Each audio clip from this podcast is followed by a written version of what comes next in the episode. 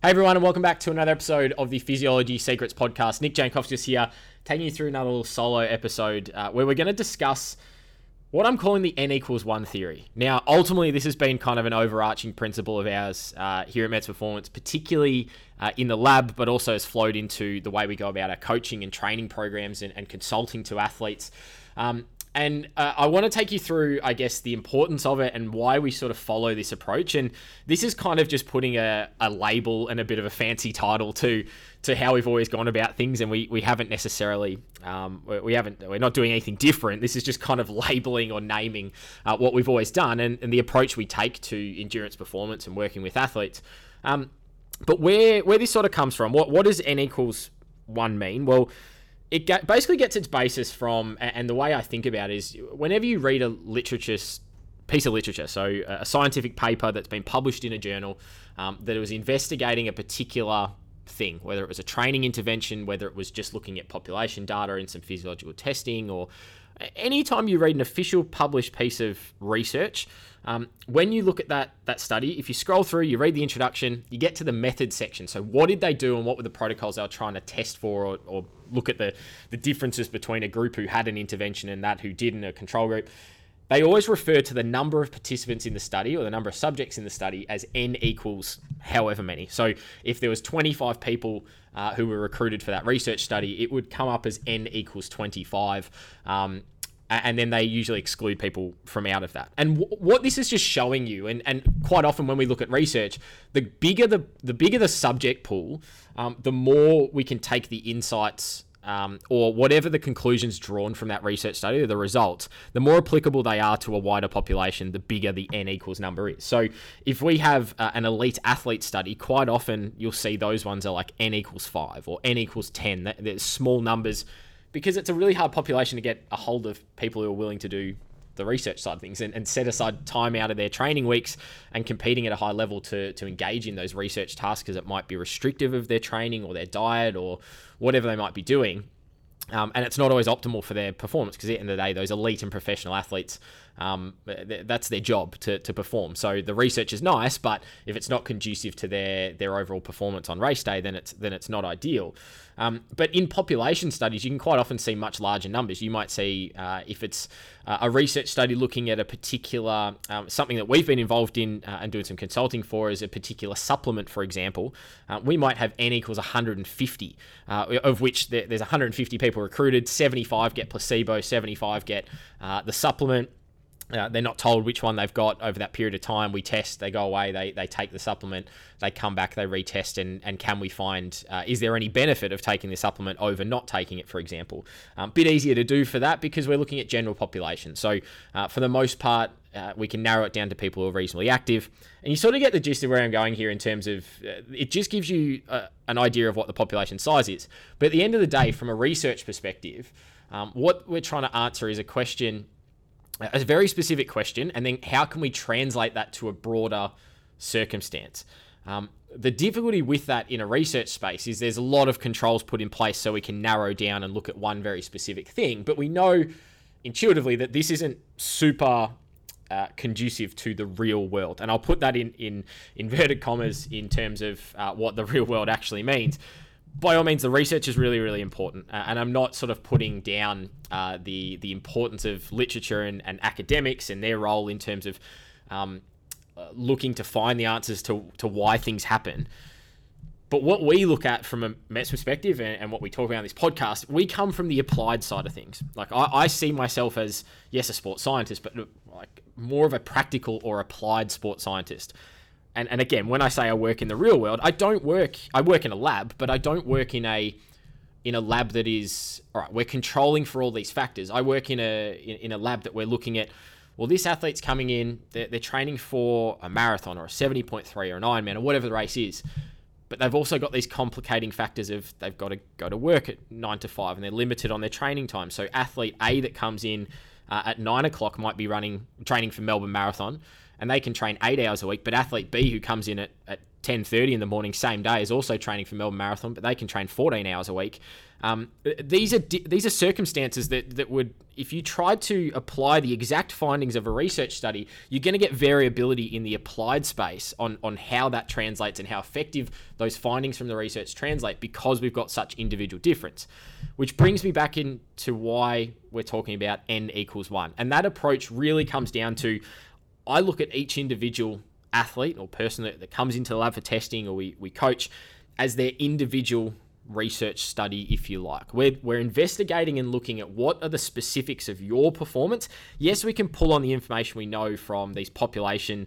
um, studies and looking at all the different components of physiology, etc., that we've learned through the research process. Like I said, that absolutely takes a, a key, uh, uh, forms a key role in that whole process overall. But we're looking at each individual uh, for what they specifically need and ultimately what works for them and what doesn't. Because in some some circumstances, different subtleties in the training interventions, and, and quite often different subtleties in the training interventions, should I say, will affect the outcomes of how that athlete improves or not. Like the same blanket program, if you gave it to 10 different athletes, um, they were all training for marathon at different different levels. You gave them all the identical program and you didn't touch anything you would see varying results. Uh, if you then made some slight adjustments, we're now starting to specify those results based on the individual. And, and those slight adjustments are, are, something as simple as well, here's some refined training zones. Instead of you all going out and running uh, at the same pace, we're all going to go out and run our zone two at five minute K pace, those same 10 athletes. Like, let's vary that according to what your specific ability is. That's already refining in the constraints to the individual. Um, you might give them the blanket program and come out with with some improvement across the board. Where are we more likely to get that improvement when we refine it down? So that's all I'm really talking about here with this n equals one theory is just looking in the context of that individual because there is such individual variation because of all those other external factors and a lot of a lot of the listeners of this podcast who are who are athletes themselves or maybe coaches would understand that in the field and, and in this applied setting um, we, we have so much variability that we can't control for. In a research laboratory, like it's it's perfectly fine to control for that. We can we can make sure that people are very strict on exactly what they do um, throughout a process, and we can do that to an extent through training programs and that in the in the applied space. But there's just things we can't control for. Like we, COVID's a perfect example. Like we, we go into 2020 thinking that we're going to have another exciting training year for endurance, and we can't control for the fact that athletes in Melbourne were stuck inside except for one hour per day, and you could only go 5Ks away from your house in Metro Melbourne. Like, that is a clear constraint that we have to put on um, each individual athlete, and then the individual cases are, are going to be different in terms of how they want to use that time. How, like, do they want to use that time for family time to get outside and walk around, or do they want to use that as training time? I mean, these are these are the things that that make up that n equals one. So it ultimately becomes super useful when we're talking about uh, the individual, because at the end of the day, uh, we're not looking at well, did like I mean, it'd be great if if all the athletes that came through the lab in a year uh, saw saw improvements. I mean, that's what we strive for. But at the end of the day, like uh, athlete A doesn't necessarily care that athlete B improved. Athlete A cares that athlete A improved. Um, and uh, at the end of the day, as well, it's like applying direct um, direct conclusions from a literature uh, piece of literature or the, the research, a, a, a published paper. Um, that's great, but most athletes just care about going faster, being able to run for longer, hold power better, um, PB their race, uh, whatever it might be. They're, they're not they're not too concerned uh, about. Some of them are very interested, and most listening to this podcast would be very interested in what the research has to say. But ultimately, that's our end outcome. That's the thing that we strive for. Is we want to see athletes improve and be better endurance athletes overall. Um, whether that perfectly aligns with findings in research or not, uh, that's a, that's a slightly different question. Um, I'd be I'm much more interested, particularly if I put my coaching hat on for a second, in my my athletes winning races or podiuming or, or getting a PB and, and, and significantly PBing that event than whether or not the training intervention exactly aligned with the literature and we saw the same outcomes. I mean.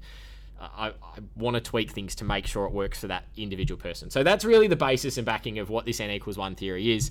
Um, and sort of why we've sort of followed as a philosophy. And I just want to give some examples and specific examples of how we apply it at Mets and where you might have seen it. If you someone, if you're someone who's come in the lab, if you're someone who followed us on uh, social media for quite some time, listened to the podcast, maybe co- been coached by us before, um, or, or, you've been, or you're sort of looking at the stuff that we're doing, and, and you sort of maybe wanting to come in and see us.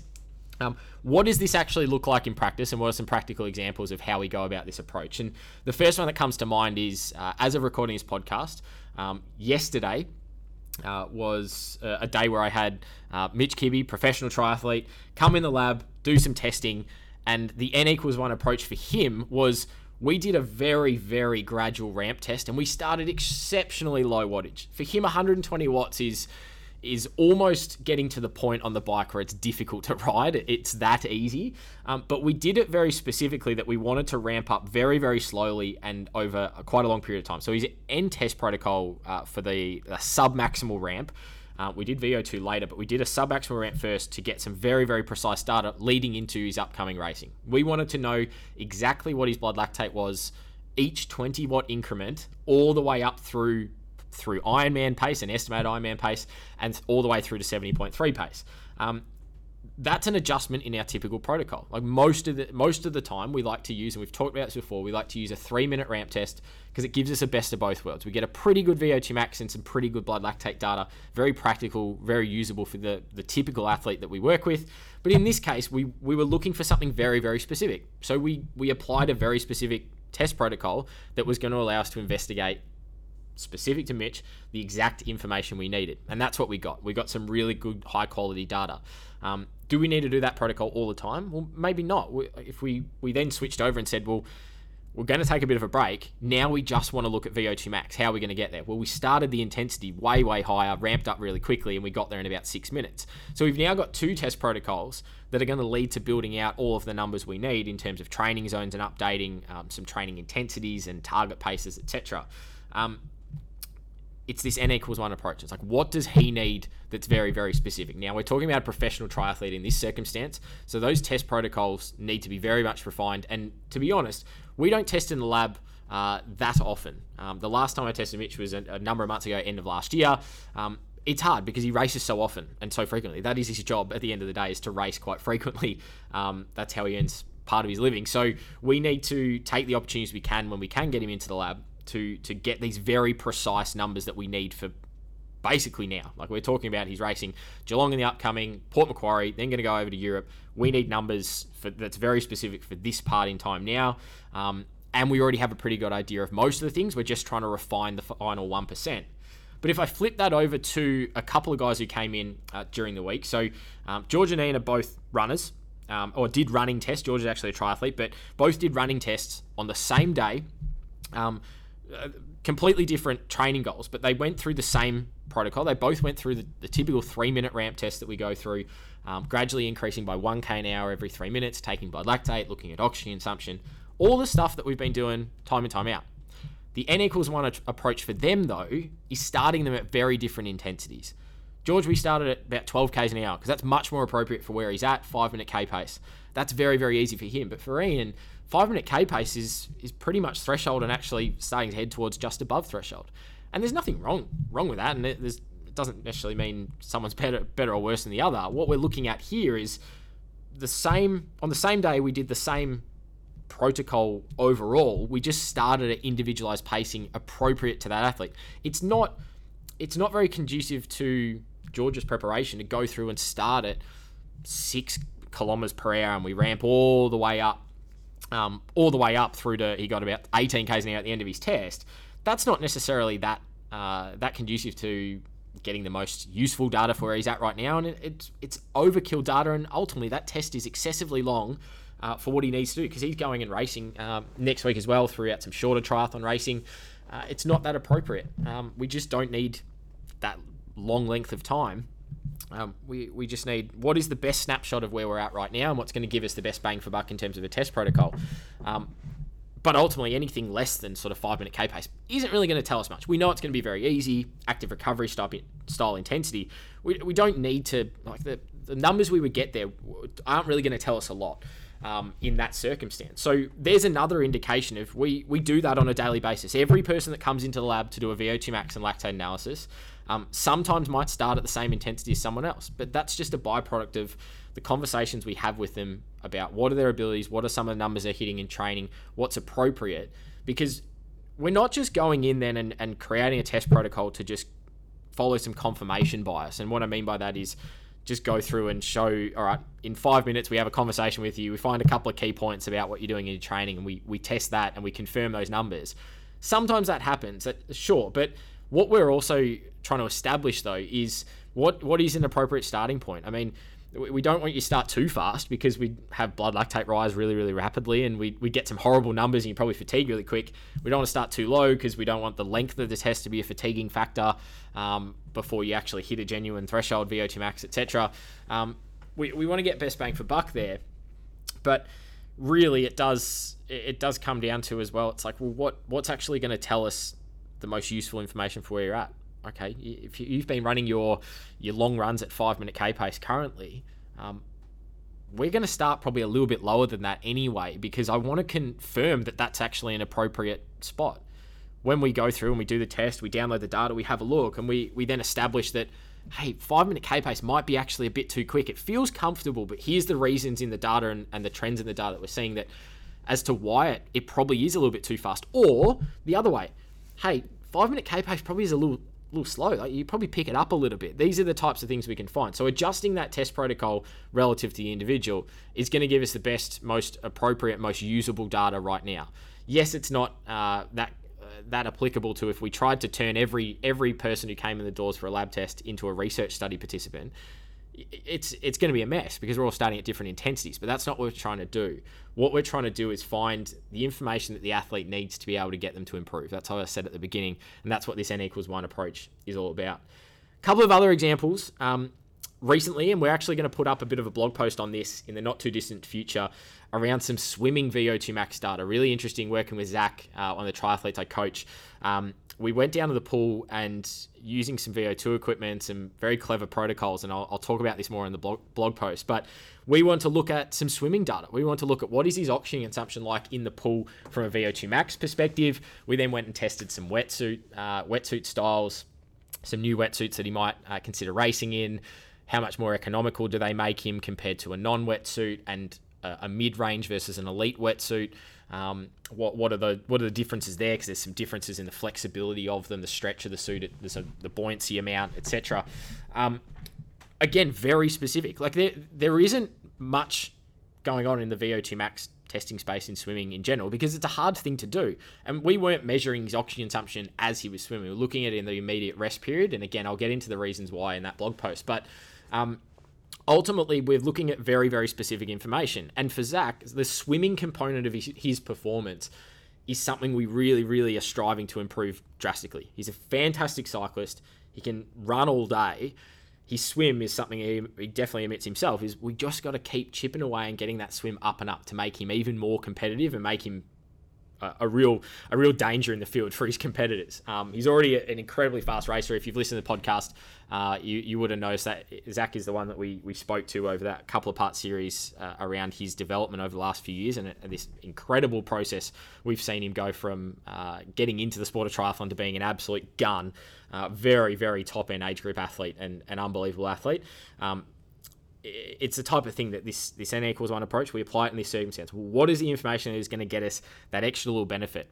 We've ticked off a lot of a lot of things that we can in the pool, but what is one thing that we're still missing? Well, we're still missing heart rate data. We're still missing VO2 data. Like, how does that compare to your bike and run? Like, are we well under? Are we well over? Is it the same? Um, what is that translating to? Are there anything? Is there any insight that we can get from that that it's going to unlock a, a physiological component in the pool? Because Yes, we know we need to work on technique because he's not a swimmer. He, he doesn't come from a swimming background.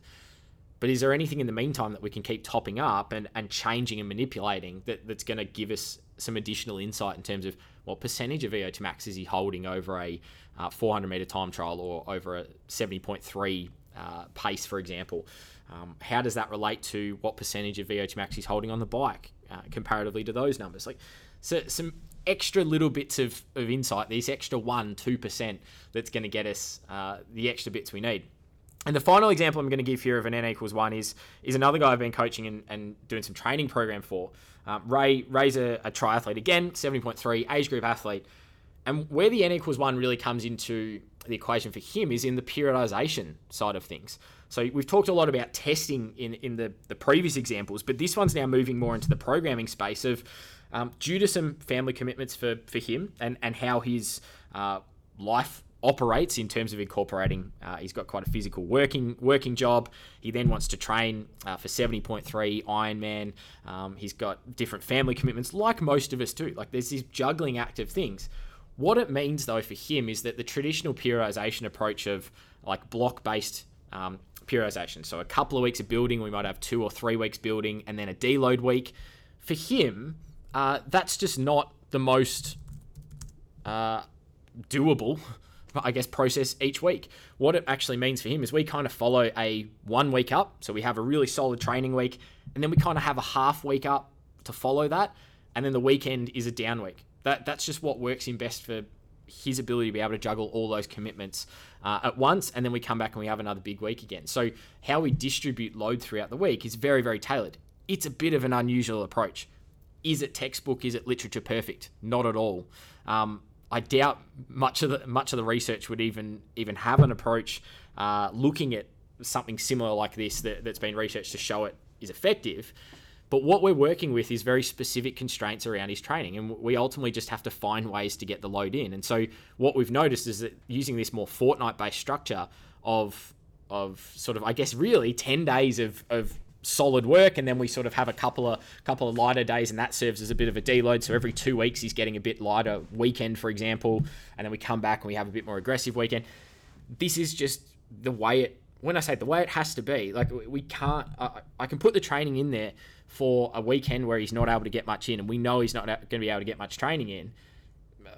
It's not going to change his commitments elsewhere in life because at the end of the day those things are just as important if not potentially sometimes more important than his training um, he loves his training he's a fantastic endurance athlete he's been awesome to work with i've loved i've loved coaching him over the last little while but these are the tweaks and adjustments you have to make and, and again it comes down to like some of these things we're discussing here they aren't necessarily textbook perfect but what they're what they're ultimately doing is answering these very specific questions so the overarching principle of each person being their own research study. That that's what we're really doing, and we're just investigating and helping athletes find the answers to the questions that are relevant to them. A lot of the time, some of those questions and and the appropriate answers to those questions will cross over to other athletes, absolutely. But it's these individual differences here and there when we're manipulating test protocols, when we're um, when we're adjusting the type or style of testing, are we testing in a different format like we did with the swim, or are we changing uh, the the style of what what we might do? And cool we commonly accept three weeks up one week down as a perfect periodization structure for most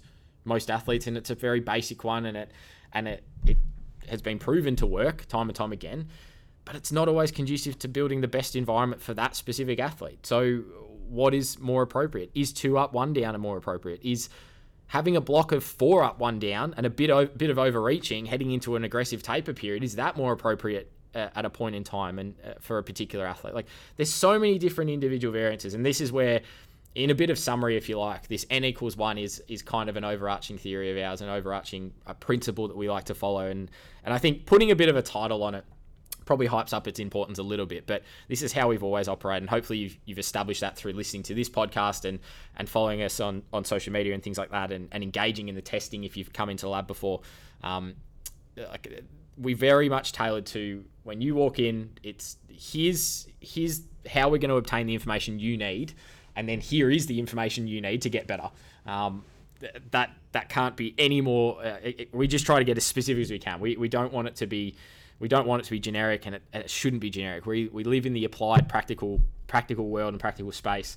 Um, research, as I said, serves its purpose and is fantastic, and we need to we need to support the things that we're doing by um, the clear evidence of what works and, and what hasn't worked in the past, but we also need to be willing to to hone in and go, let's maybe try something. Let, what can we what can we tweak and change here that's going to optimize for you, and let's monitor that over a period of time. Let's get a little bit experimental.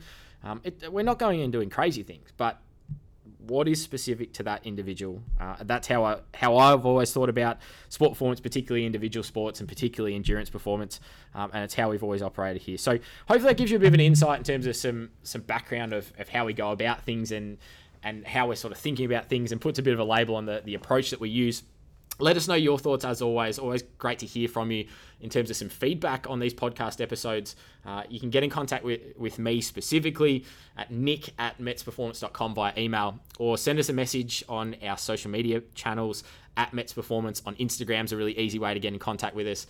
Uh, as always, any recommendations for podcast episodes or guests you'd like to hear from on the Physiology Secrets podcast, let us know. But I'm going to wrap it up there. Hopefully, enjoyed uh, this one another episode of the Physiology Secrets podcast, and we'll catch you in the next one. Cheers.